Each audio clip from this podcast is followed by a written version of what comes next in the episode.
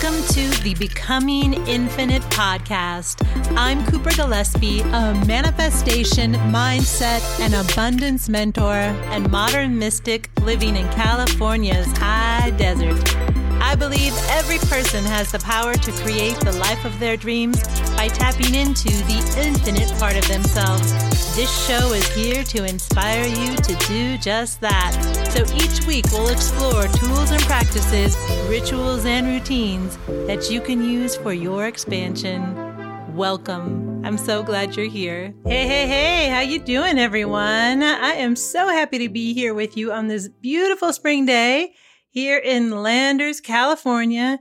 Oh my gosh, the bees are out, the bunnies are hopping, the snakes are slithering, the puppies are running all over the place, the birds are singing. Ah, it's just beautiful here. It's like it's like I live in uh, Snow White land or something, you know. Sometimes I'm like, oh, hey, birds, and I feel like they know me. We actually had a couple of roadrunners who we named Billy and Jean because we didn't know which was a boy and which was a girl that would follow us around our property. And I haven't seen them this spring, but they used to just like, they were like little, I don't want to say like little dogs, but kind of like following us around and they'd follow us and just like hang out with us. And anyway, it's pretty, it's pretty cool. We're very in touch with nature here in the Mojave Desert, which actually leads directly into what we're going to talk about but before we do, I want to uh, ask if you would be so kind as to uh, leave us a five star review with a few sentences about what's awesome about this show on whatever platform you listen to podcasts on.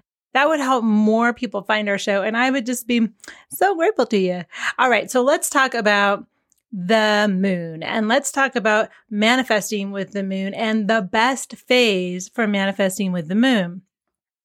Now, when I used to live in the city, I didn't feel as much of a kinship with the moon, but living out here with the wide open skies and really seeing the stars and the moon every night, I definitely have learned to love working with the energy of the moon out here. In fact, in every way, where I live now, I just feel so much more connected to the natural rhythms of life. And that has led to a deepening of experience for me. I, I really, really, really love where I live. I cannot imagine uh, living someplace that's like a city ever again. My husband and I always talk about that. We're like, can you imagine having like a neighbor again? I'm like, no, I love having wide open space. So we feel very connected to the moon out here. And uh, I've definitely gotten very into manifesting with the moon, using her energy, I should say working with her energy to, to manifest. And so let's talk about it. So the best phase, the best moon phase for manifesting is the new moon. We're beginning the cycle of the moon's phases at that time. And it's a very potent time to plant the seeds for what you're looking to manifest over the course of the next month. Now, it, it may take longer than that. You know, very few of us are are able to manifest instantly although throughout history there have been a few. If you've read lots of sort of religious texts. You'll hear about people being able to instantly manifest things. But uh, that's not the norm for most of us. Most of us have to move through space and time and things take time for for us to manifest. So it may happen within a month. It may take longer. And like i always say there's that x factor because what you're going to get is going to be for your highest good and for the highest good of all and in due time, right? And so things that we want, we may not get that. We may get something that's even more aligned for us and will only appear so in retrospect. So just know that manifestation, it's important to, to practice manifestation and to set your intentions and to work with what you want to manifest. But you may get something even more awesome. So be open for that. All right. So when we manifest with the new moon, um, we we begin to really work with the beginning of the moon's phase, and then by the time the moon reaches its fullest point, we begin to see the fruitions of the seeds that we planted start to come to life. So how to do this? You definitely want to get a manifestation journal. I highly, highly, highly recommend getting a manifestation journal. It's so cool to go back through your manifestation journals, you know, years down the line and go, whoa, I totally made that happen. Amazing. I'm a very big proponent of writing our manifestations into existence. Just by the act of writing, you take something that was in the ether that didn't really exist, right? And make it 3D, make it physical.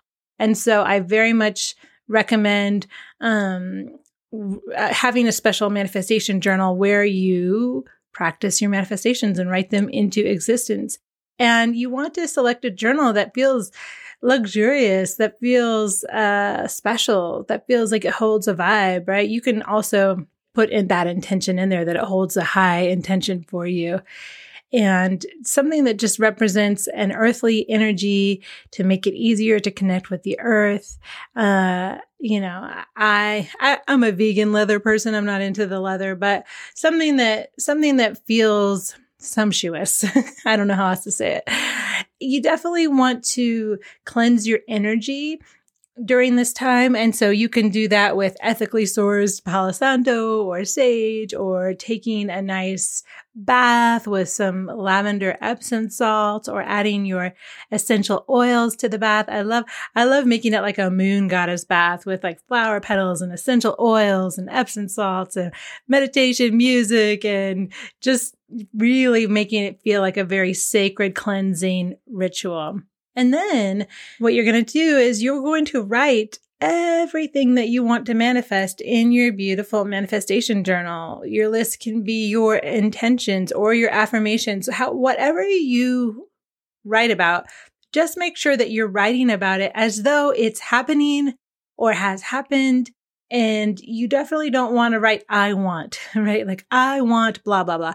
Because if you write, I want, you're just going to get more wanting. So you want to write your intentions or your affirmations as if you have them and with gratitude. So I am uh, skiing the mountain and I'm so grateful because I love the feeling of the snow in my face and being with my family on the mountain. And it's just the best vacation. So you write your intention like it's happening and with gratitude. I don't know where the skiing came from.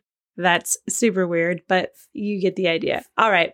And then you want to create this, this list of everything that you want to manifest. And then you can create a, a, little altar if you don't already have one, a little Zen den, a sacred space. And you can put your list under your favorite crystal, or I love my Orgonite pyramid. I have the most beautiful rainbow Orgonite pyramid. It's so, so beautiful and so powerful. You could put it under there.